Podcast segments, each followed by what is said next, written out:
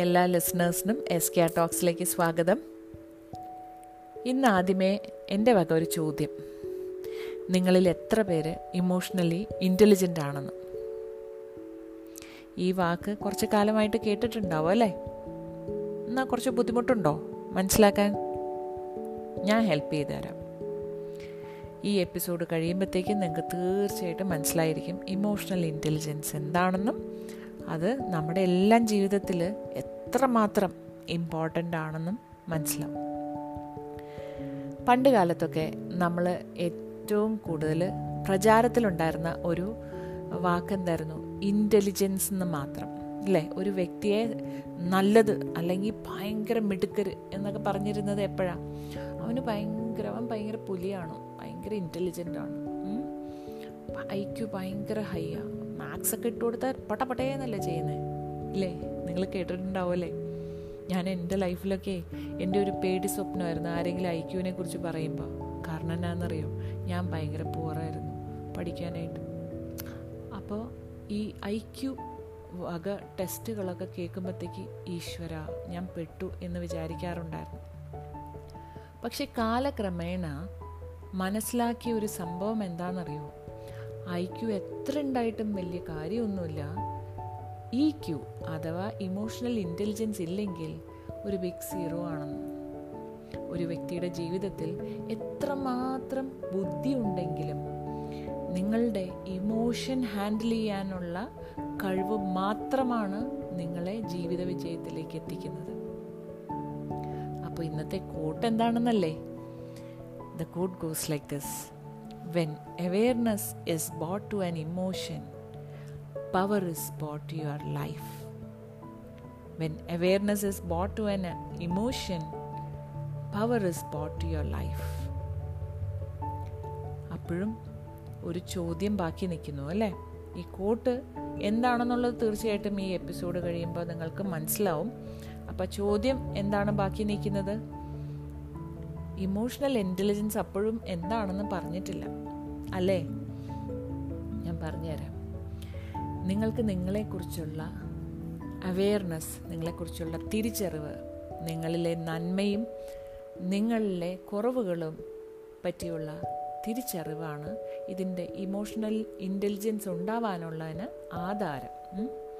ഇനി ഈ അറിവ് അറിവ് മാത്രം പോരാ. നമ്മളൊരു എപ്പിസോഡിൽ സെൽഫ് അവെയർനെസ്സിനെ കുറിച്ച് പറഞ്ഞിരുന്നു അല്ലേ?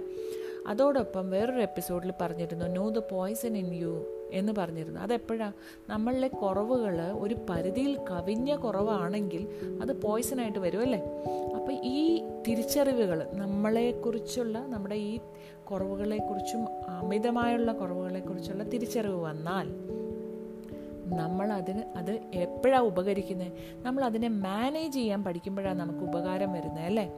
അത് മാനേജ് ചെയ്ത് ഒരു സിറ്റുവേഷനിൽ നമ്മുടെ ആ കുറവ് ഒരിക്കലും മറ്റൊരാളെ മറ്റൊരാൾക്ക് ഉപദ്രവം വരാതെ അല്ലെങ്കിൽ മറ്റൊരാളെ ഹേർട്ട് ചെയ്യാതെ വിഷമിപ്പിക്കാതെ നമ്മൾ ആ സിറ്റുവേഷനെ മാനേജ് ചെയ്യുമ്പോഴാണ് നമ്മൾ ഇമോഷണലി പവർഫുൾ ആവുന്നത്. അപ്പോഴാണ് ഇമോഷണൽ ഇന്റലിജൻസും വരുന്നത്. ഞാൻ ഒന്ന് രണ്ട് എക്സാമ്പിൾസ് പറയുമ്പോൾ നിങ്ങൾക്ക് നല്ല ബ്യൂട്ടിഫുള്ളായിട്ട് ഇത് മനസ്സിലാവേ. ഇതിൽ ഞാൻ റിയൽ ലൈഫ് എക്സാമ്പിളാണ് ഇതൊക്കെ പറയുന്നത് അതിൽ മെയിനായിട്ടുള്ള ഒന്ന് ഏറ്റവും കൂടുതൽ സംഭവിക്കുന്ന ഒരു കാര്യം എന്നാന്ന് വെച്ച് കഴിഞ്ഞാൽ നിങ്ങൾ മനസ്സിൽ വിചാരിക്കുക ഇത് നിങ്ങൾ എവിടെയെങ്കിലുമൊക്കെ കേട്ടിട്ടും ഉണ്ടാവും കേട്ടോ ചിലപ്പോൾ നിങ്ങൾ തന്നെ അനുഭവിച്ചിട്ടുണ്ടാവും. നിങ്ങളുടെ അമ്മ വീട്ടിൽ ബിരിയാണിയൊക്കെ ഉണ്ടാക്കി ഡിന്നറിന്. അമ്മ ഒരു പുതിയ റെസിപ്പി കണ്ടു. എന്നാൽ പിന്നെ മകന് ബിരിയാണി ഇഷ്ടമാണ് അപ്പോൾ ഈ പുതിയ ടൈപ്പിൽ ബിരിയാണി ഉണ്ടാക്കിയേക്കാന്ന് കരുതി ഫുൾ പ്രിപ്പറേഷനൊക്കെ ചെയ്തു. എട്ട് മണിയായി എട്ടരയായി രാത്രി.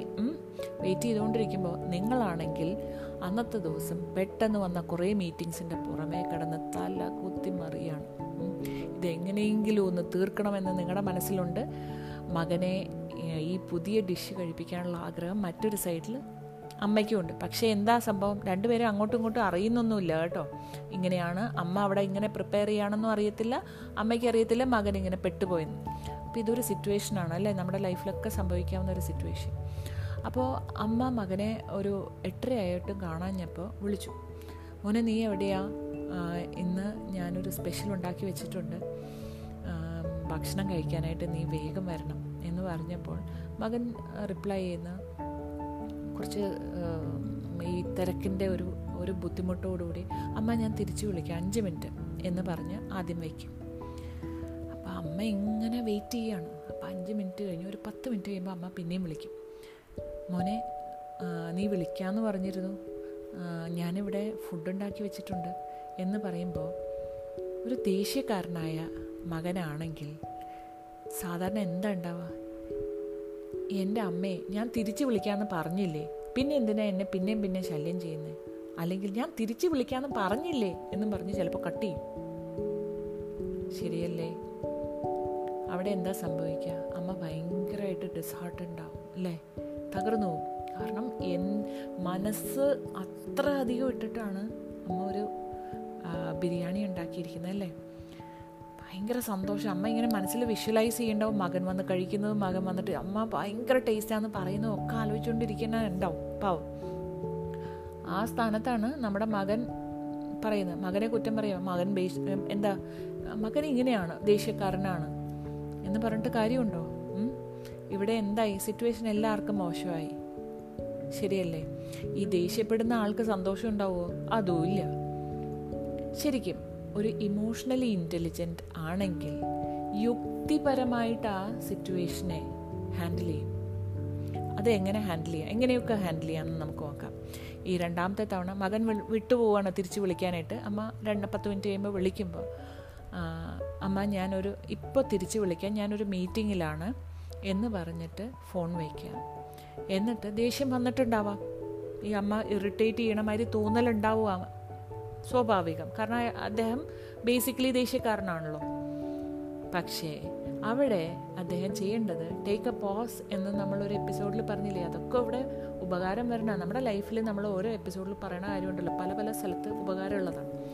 അപ്പോൾ ഇവിടെ പോസ് ചെയ്തിട്ട് ഒന്ന് മീറ്റിങ്ങിൽ എക്സ്ക്യൂസ് ചെയ്ത് പുറത്ത് വന്നിട്ട് ഇദ്ദേഹം തിരിച്ചു വിളിക്കുക. തിരിച്ചു വിളിച്ചിട്ട് അമ്മ ഒരു ചെറിയ പ്രശ്നം പറ്റി. അതാണ് ഞാൻ തിരി തിരിച്ചു വിളിക്കാൻ വൈകിയത്.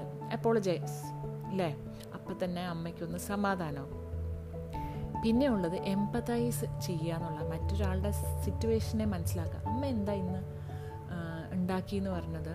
എനിക്ക് ഇത്തിരി ഇത്തിരി അധികം പണിയുണ്ട്. അപ്പം എത്താൻ ലേറ്റ് ആവുമല്ലോ? എന്ന് പറയുമ്പോൾ അമ്മ പറയും ഞാൻ ഇങ്ങനെയാണ് പുതിയ റെസിപ്പിയാണ് ബിരിയാണിയുടെ. ഞാനത് ഉണ്ടാക്കിയത്. എനിക്ക് ബിരിയാണി ഇഷ്ടമായതുകൊണ്ട് ഞാൻ അങ്ങനെ ഉണ്ടാക്കി വെച്ചേക്കാം. ചൂടോടുകൂടി നിനക്ക് തരാമെന്ന് വിചാരിച്ച് വെച്ചേക്കുവാണ്. അപ്പോൾ തന്നെ മകന് ആ ഉണ്ടായിരുന്ന ദേഷ്യമൊക്കെ തണുക്കും. തീർച്ചയായിട്ടും.